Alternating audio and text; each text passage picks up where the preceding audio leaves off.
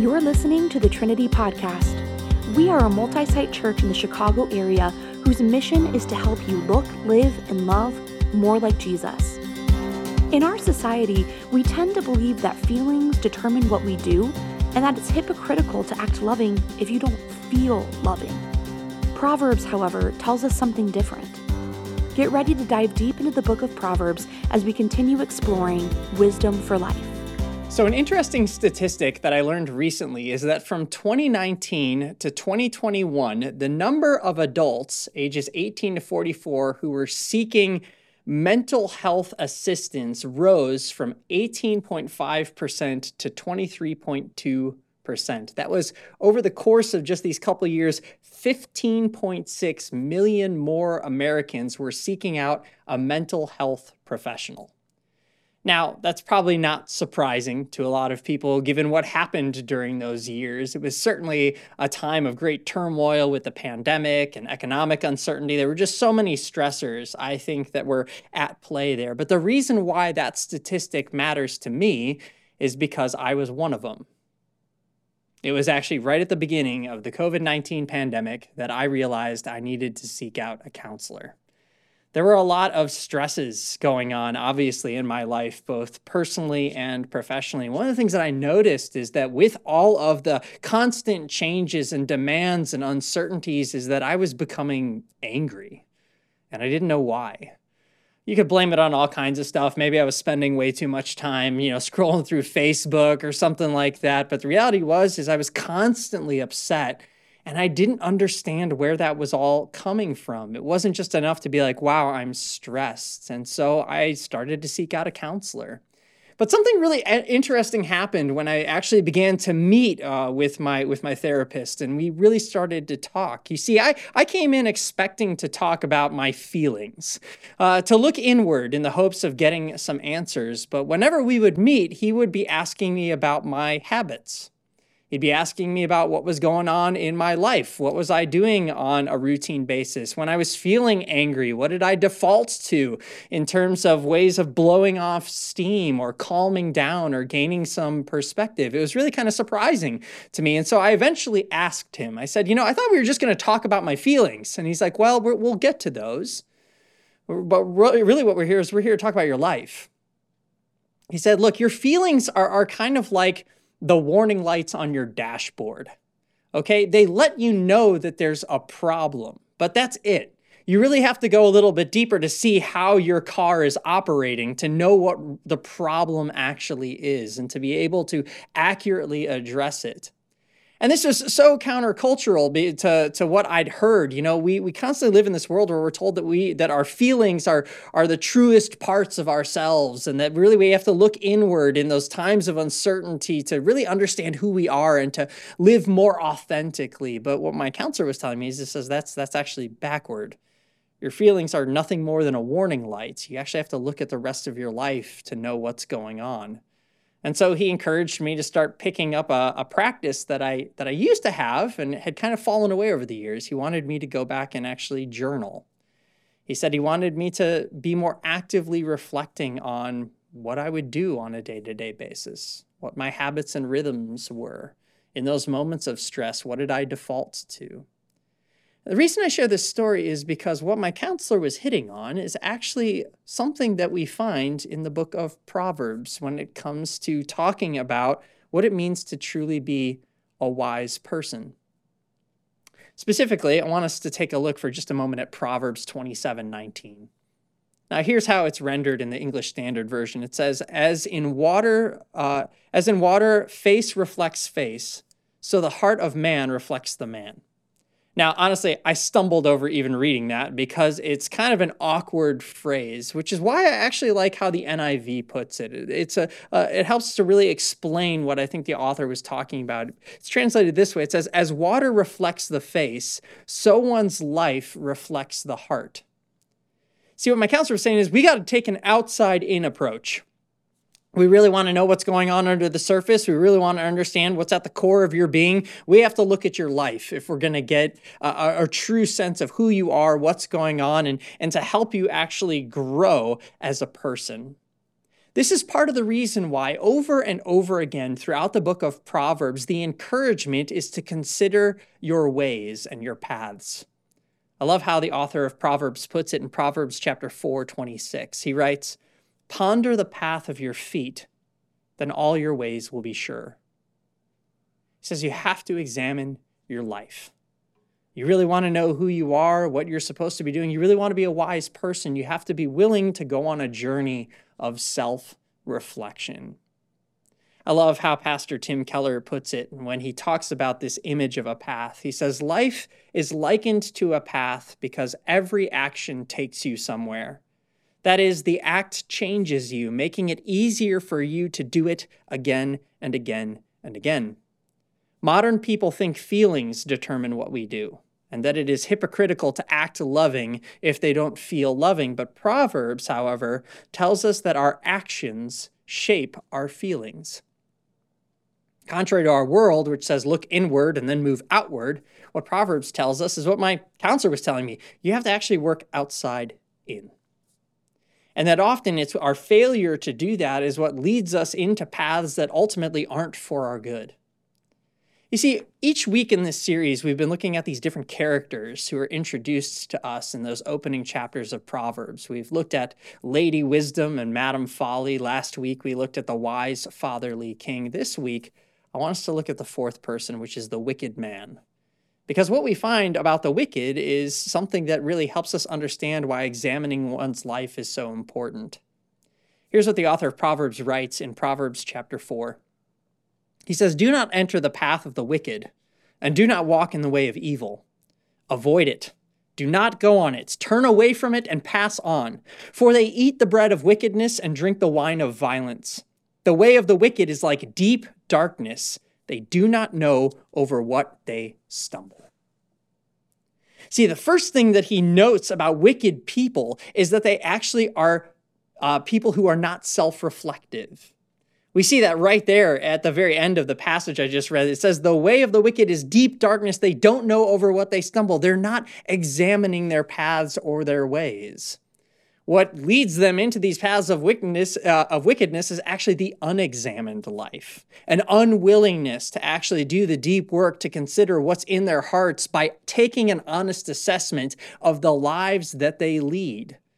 But he goes on and he, and he highlights what it is that actually contributes to this. He says they eat the bread of wickedness, they drink the wine of violence. I think that that language is intentional. This metaphor of eating and drinking, these are habitual things that we do every single day. We require food and drink to nourish us.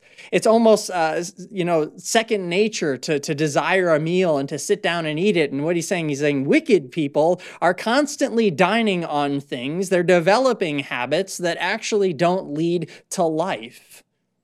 This unexamined life, these negative habits are ultimately what twist their ways and lead them into these paths. And so his encouragement to his son, to the reader, is to say, don't go that way. Examine your life, consider your ways. I actually love how he puts it in Proverbs chapter 4, verse 20 and following. He says this My son, be attentive to my words, incline your ear to my sayings. Let them not escape from your sight, keep them within your heart. For they are life to those who find them and healing to all their flesh. Keep your heart with all vigilance, for from, for from it flow the springs of life. Put away from you crooked speech, and put de- devious talk far from you. Let your eyes look directly forward, and your gaze be straight before you ponder the path of your feet, then all your ways will be sure. One of the things that's so interesting to note is the progression that we find in this passage. He really highlights you've got to think more holistically about your life. The first thing he says is he says you have to pay attention to what you're hearing. He says, Be attentive to my words, incline your ear to my sayings. He then says you also have to pay attention to, to what you're saying. I, I just love that he's talking about the tongue. He says, Put away from you crooked speech and put devious talk far from you. He then moves on to talking about the eyes and says, Let your gaze look directly forward. And then he hits that kind of key verse for this week ponder the path of your feet. See, he's, he's basically saying you have to pay attention to your life and to your habits because those things aren't neutral. They influence and shape who you are the habits that you cultivate, the things that you indulge in, are all having an effect on the very character and nature of your inmost being. And it's actually kind of this cycle where it's even hard to figure out the chicken from the egg. He says, on the one hand, you, you, how you go is going to determine your habits, and likewise, your habits are going to reinforce how you go. It's just this interesting paradox and cycle, but it's one that when we really stop and think about it, we see it as true in our lives. There's something at the core of us that leads us down certain paths, and it tends to get reinforced in things that we're consuming, seeing, watching, thinking about, talking about, so on and so forth, which is why a wise person is someone who's willing to seriously consider their habits in their life, who seriously looks at their ways. And so it's a, it's a good moment of pause, I think, for us. What are your habits? What are the things that you're consuming? What's at the forefront of your mind? If you really stop and think about it, know that those things aren't neutral. Certain things are going to lead you in paths of life, certain things are going to continue to eat away at you and undo you. That's why the author of Proverbs is encouraging his son to pay attention to these things because they are not neutral. They have this incredible power to shape us and to ultimately determine where we end up. Now that's great advice just in general. I mean, there are con- there there are countless books out there right now on forming healthy habits and the power that habit has for shaping our character, our outlook, our how we feel, the directions that we go, whether we succeed or fail in business and all of these things. Habits are important. But if this message was simply about habits, we could stop right here and say that's all you really need. Just pick good habits, get rid of bad ones, things that aren't shaping you very well and you're off to the races. But that not, isn't actually the ultimate point that the author of Proverbs is making. That's the beginning of the journey for a wise person is a willingness to honestly look at ourselves. But what we find when we do that is we realize that there is a lot more beneath the surface than maybe we initially thought. My counselor actually talked about it as our lives are kind of like an iceberg. We see certain things on the surface, whether it's our emotions or our relationships or our habits, but all of that is really built upon this foundation that is much larger below the surface. The author of Proverbs highlights that too. Here's what he says in Proverbs chapter 20. He says, The purpose in a man's heart is like deep water, but a man of understanding will draw it out. Many a man proclaims his own steadfast love, but a faithful man who can find? Who can say, I have made my heart pure? I am clean from my sin? See, what the author of Proverbs says, he says, now it's important that you examine your life, but it's a hard road. Because the more and more we examine our lives, the more and more we start to get to the deeper things in our lives, our, our deeper motives. And he says, and when we start to do that, we realize just how deep and dark those motives often can go. That most of the time, what we're reacting to and what we're living out of is the deep woundedness and brokenness of our lives.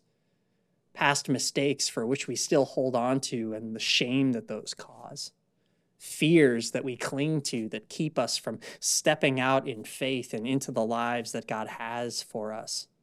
Hurts that, we've hold, that we hold on to and continue to hold against other people that lead us to become bitter and angry says, yeah, a wise man is going to, to be willing to go down into those depths, but what that wise man is ultimately going to find is just how deep the darkness actually goes. And I think that this is part of the reason why so many of us avoid actually doing the deep heart work because we're afraid of what we will find. We're scared of those depths, and that's part of the reason why so many of us live unexamined lives. Yes, it is good to go out and seek therapy and counseling. Believe me, it's been a massive blessing to me, but it can be challenging as well. It's a hard journey and a hard road to walk. And sometimes we become so afraid of, of what we find there that we give up on the quest altogether because we become discouraged or hurt because the darkness seems too overwhelming or the pain seems too deep. Afraid of naming it, much less addressing it. And we wonder is there anything that can actually change our hearts? Now, left to our own designs, the answer is no. And yet, one of the things that we find over and over and over again as we study the scriptures is that God knows the inmost parts of our being and yet doesn't shy away from us. In fact, I love how David says in the Psalms that God knit us together in our mother's womb. He understands the deepest parts of our heart. And yet, in love, he still calls us his own. He goes on the journey with us even into the darkness in order to ultimately lead us into paths of life and light. It's part of the reason why I take so much comfort in something that Jesus said to his disciples on the very night in which he was going to be betrayed. Knowing the darkness that he was about to step into for the sake of his people, he said this He said, I am the way and the truth and the life. No one comes to the Father except through me. Sometimes we hear that as an exclusive statement like Jesus is basically saying, if you're not willing to like sign on with me, you're cut out. Like he's trying to keep people away from God. But we forget that this statement was actually made in response to a dilemma, to a question that the disciples themselves were asking. They were telling Jesus, we actually don't know the way to go. We don't know the way to the Father. We don't know the path to life that you've been talking about. And so when Jesus says, I am the way, the truth, and the life, what he's telling them is he's saying, you don't have to be uncertain anymore. You don't have to be afraid, that you can actually know the way on this journey. That this journey of life and, and, and to ultimate life and, and eternity is one that you can know through me. That's the reason that I came. See, when Jesus says, I am the way, the truth, and the life, he's, he's not simply saying that just follow me and you'll know exactly what to do. He's not giving us a manual on fixing our lives. What he's saying is, he's saying, I've actually opened the way for you. That I'm actually showing you a, a kind of truth that doesn't condemn you, but a truth that truly sets you free. That the life that I came to win for you is life eternal, life abundantly. And so you don't have to be afraid to take this journey. It's his promise of companionship and, and an assurance of hope that we have in him. And it allows us in those moments when we're afraid and we don't know uh, what to do with the darkest parts of ourselves to know that God knows and that He's there. And so we can go on this journey with Him, knowing that Jesus came not to just show us the way, but to f- walk along with us in that journey. And so what what is it what are those things in your life that you're afraid to look at? What are those dark parts of your life that you're holding on to and wondering if if God could really accept you because of those things? When Jesus promises us to promises to show us the way and to walk with us into it, we we know that we can actually bring all those things to him over and over and over again, the Bible is clear. God knows the deepest parts of who we are, and yet He still calls us beloved.